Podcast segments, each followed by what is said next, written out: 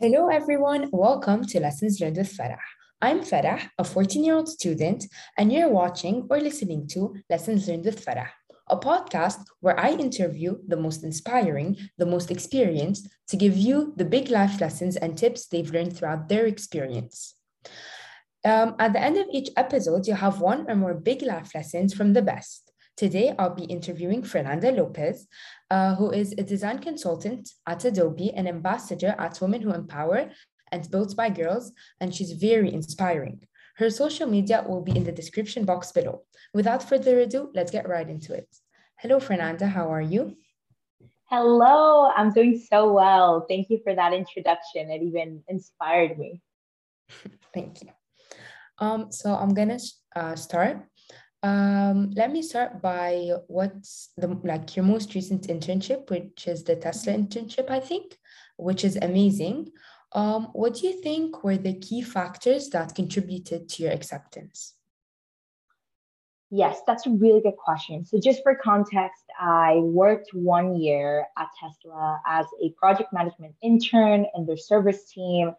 Definitely very cool experience, learned a lot of things there were some key things that I think helped me find this opportunity. It was an interesting path. And I definitely want to talk about this because I feel like a lot of people think that when you look for an internship, you apply, you hear back, you interview, and you get the acceptance. And that's kind of the linear path to get an internship. But there's a thousand other ways to actually um, land a role. And so for this opportunity, I first applied to a supply chain job with a resume. And the resume that I applied with was very design focused. It wasn't a traditional resume. It was something that I wanted to add my spark on. It had um, different colors, specifically purple and pink, because they're one of my favorite colors. My big picture and color in the top right corner. And so, right off the bat, I knew that I wanted to showcase um, the fact that I was interested in creativity and design thinking.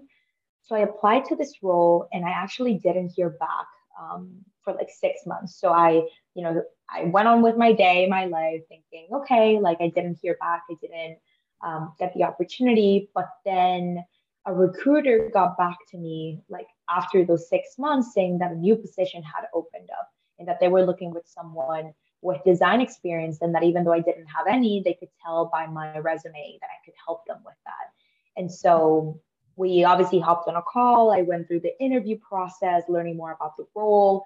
Um, and so the factors that I think contributed the most was one, like setting myself apart from other candidates um, so I could find the right opportunity. And number two, being very eager to learn throughout the interview process telling them I haven't done project management before, I haven't done a lot of design, but I'm here and I'm so excited to learn more about this. So mm-hmm. having a very open mindset um, and being proactive um, were things that definitely helped me. So talking about um, like experiences and opportunities, um, and like you learning from this experience, what do you think the main life lessons you've learned from that um, journey? Yes, Great question. So the first one is that I am someone that whenever I communicate like the value of a project or a new initiative, I like to talk about like the whole details and I like to give the whole picture. So I'm like, hey, we have this project. Like, let's talk about all of the different components, all the resources we need. Um, but one of the best pieces of feedback my manager told me, he was like, not all people are going to care about the same things. If you're talking to the engineers about a specific platform, don't really talk to them about design or the business objective. Talk to them about what is relevant to them. And so I think that is just like such an important lesson to follow, like anywhere you go. Um, if you go into the business world or any type of like um, role in your life, you're going to be interacting with a lot of teams and not every team will care about all the details. So always share what is most relevant to someone. People there obviously are very busy. So it was really important for me to respect their time. Um, and I think that is the lesson that I definitely took like inside Tesla, but to my next role now. Um, and just like in my own personal relationships, even like sharing what is relevant to the person instead of always giving the, the whole picture. Um, thank you for sharing that lesson. Um, oh, now I want to move on to like LinkedIn and personal branding. Um, you have a very professional personal brand, especially on LinkedIn. Um, how has that helped you with your professional development? Yes, LinkedIn, I, I think it's such a powerful tool. And as much as some people don't want it to be, I do think like it is the world of networking that will be in our lives for like the next years. So it's it was really important for me when I first got into the platform to develop my own personal branding. And that is something that as some people might see it, might see my LinkedIn and my articles and they're like, oh, they're so you, like that just makes sense. But I actually like had even a, like a few workshops um, with like a consultant that gave me some of her time on like how to develop my personal brand. What colors do I want to have on my LinkedIn profile? What emojis do I want to use in my mm-hmm. articles? Um, how often should I post? What should I talk about? So I think first going into a platform with a good strategy of like who you are and showcasing those things is important. And then the next aspect is, you know, connecting with people that you find are really interesting, um, keeping up with your connections, and interacting with people on LinkedIn really helps a lot to boost your content. The more you like things and comment and interact, um, the more your content will be shown to other people. It's kind of LinkedIn's reward algorithm. So being online definitely in that platform has has been super helpful. Mm-hmm. Um, what are some like the main tips to start a professional personal brand that we can share with our listeners? Yes, biggest personal tips. I have a huge guide, so I also follow that. Um, I'll send you that right after this. But first thing is you want to be yourself. So you don't want to pretend to be someone else because even online and even people that haven't met you, I think sometimes can see right through that. So it's really important for you to to share like who you are in the professional world and what are some of the things that you bring to the table. Um, I know for me specifically, like I'm very positive with my teams. I try to be very um, proactive with everything that I do. I like to ask good questions. And so I knew that in, on my LinkedIn, I want a lot of the tone of my post to be positive. I want to ask good questions at the end. I want to be asked thought provoking questions in my articles or to people. So, first one being like, find the balance between your professional self and your real self, because you definitely want to bring some of your, most of your essence to your profile. The second one is like not being afraid of posting. I think a lot of people worry sometimes to post because it's not cool. It's not going to get a lot of likes. Like it's so, it's kind of uh, like, oh my gosh, like I'm posting on LinkedIn. But like it's it's it's a social media platform like any other platform. So do not be scared to post as long as you're writing something that you really want to share that feels you. Um, even if it's an article, like the likes and stuff doesn't matter. Like if it's really good content, it'll get seen by the right people eventually. So that's my second tip. And then the third one, um, I do recommend building like a meaning meaningful connections at the beginning, especially like you don't want to just connect with people out of connecting and adding numbers um, obviously once you build your following people are going to start like connecting with you and asking questions and that's that's awesome. But at the beginning i also wanted to if i was going to connect with a stranger i wanted to be someone that i'm like interested in getting to know not just to add someone in. Because then your linkedin feed will be like people that you don't know with random jobs and random opportunities and that's not the way that you want to like start your network. So if you can start like connecting with friends, like I encourage a lot of my friends to get LinkedIn profiles, especially from back home. I was like, get a LinkedIn so we can connect and like be there. And like now we're like LinkedIn buddies. And like it's so awesome. So um don't just connect at the beginning for the sake of connecting. Um, make sure that you're also putting intention behind that. Thank you so much for these um tips.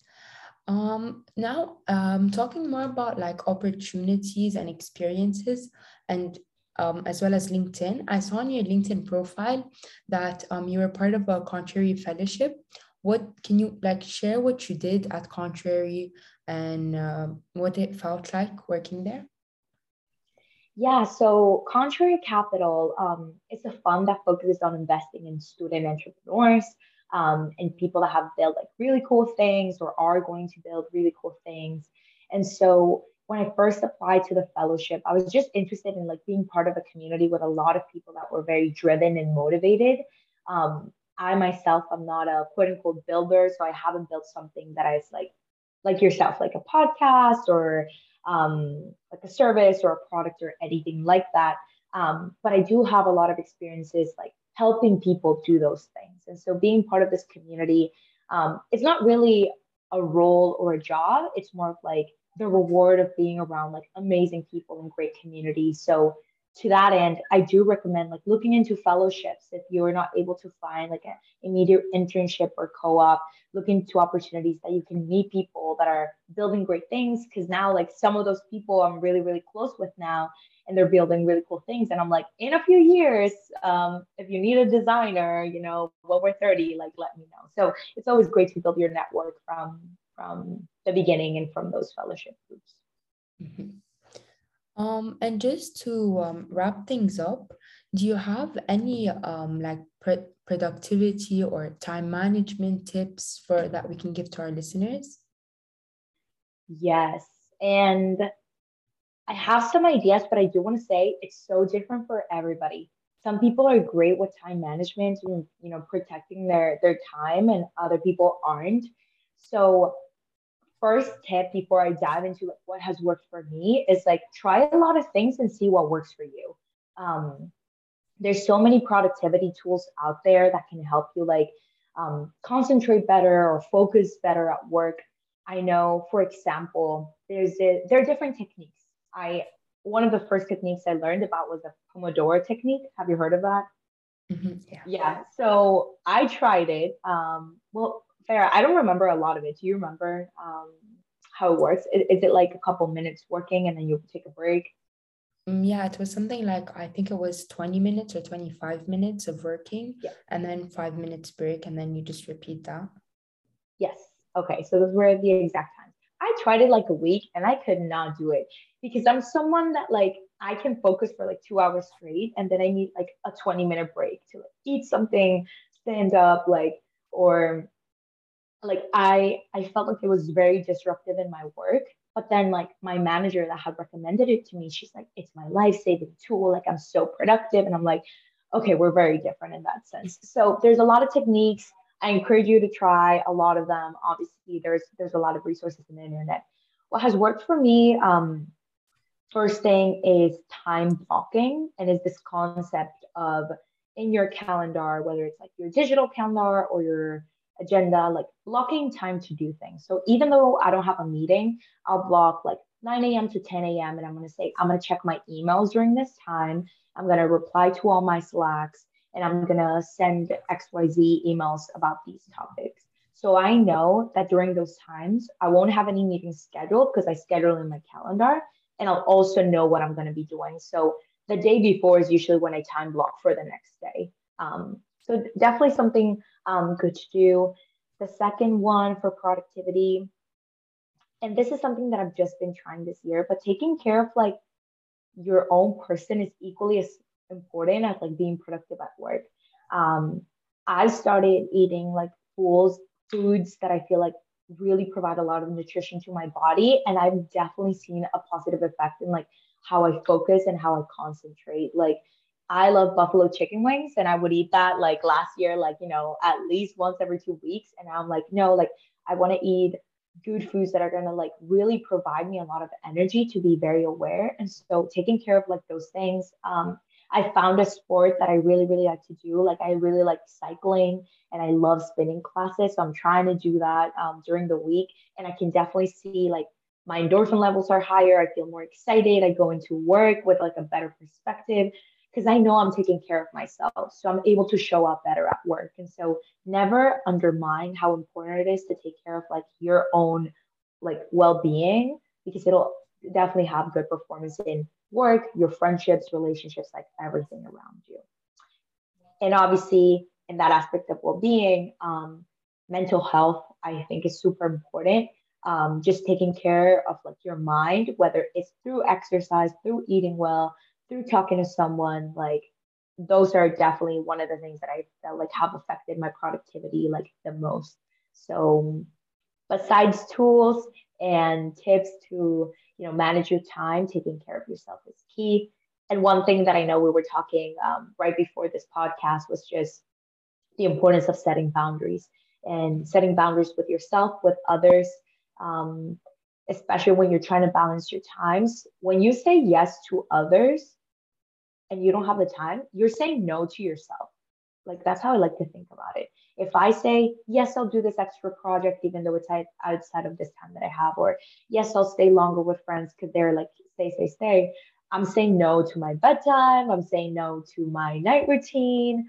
Um, and sometimes it's good because, like, it's good to have variety in your life and have people taking you out of your comfort zone.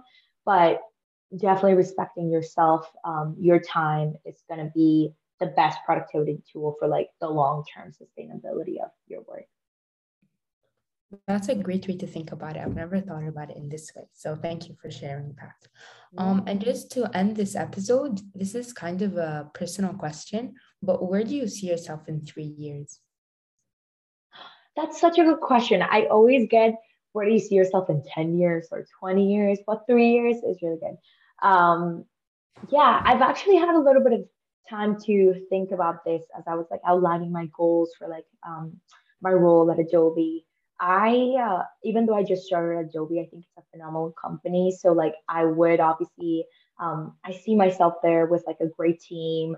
I'm very interested in learning more about user experience, user design. I think it's such an exciting field and it has so much potential. So I can definitely see myself like making an impact, um, not only in my team, but like in the whole um, consulting practice along the other UX designers, which are also amazing. So I see myself learning first and foremost, because even though I'm I have some knowledge under my belt, I do think I just have so many other things to learn. I see myself um, and when I think of this question, I don't want to say a role title because I feel like a lot of the times roles like get created, right? Like some of the roles that exist today did not even exist like five years ago or 10 years ago. So I see myself like excited about my work, thinking very strategically, um, not only on my day to day basis, but thinking of like how I can make things better. Um, and I see myself with like a really good understanding of the people that I work with um, and a huge emphasis on networking, um, especially at Adobe as now starting. I hope in three years, um, I'm already like around a lot of people that I know um, that I've taken the time to meet with. So, yes, in short, I hope I'm a good person, making good decisions, getting smarter every day, um, and just with a job that I really, really like. I hope so too. Um, that's it. Thank you so much for being here today. Thank you so much, Farah. This was awesome. Um, reach out if you need anything. And again, you're doing such an amazing job just conducting all of these interviews in your podcast. Um, and I'm happy to connect with anyone on LinkedIn that is also interested in learning more about my background or any questions that you might have. Thank you. Thank you.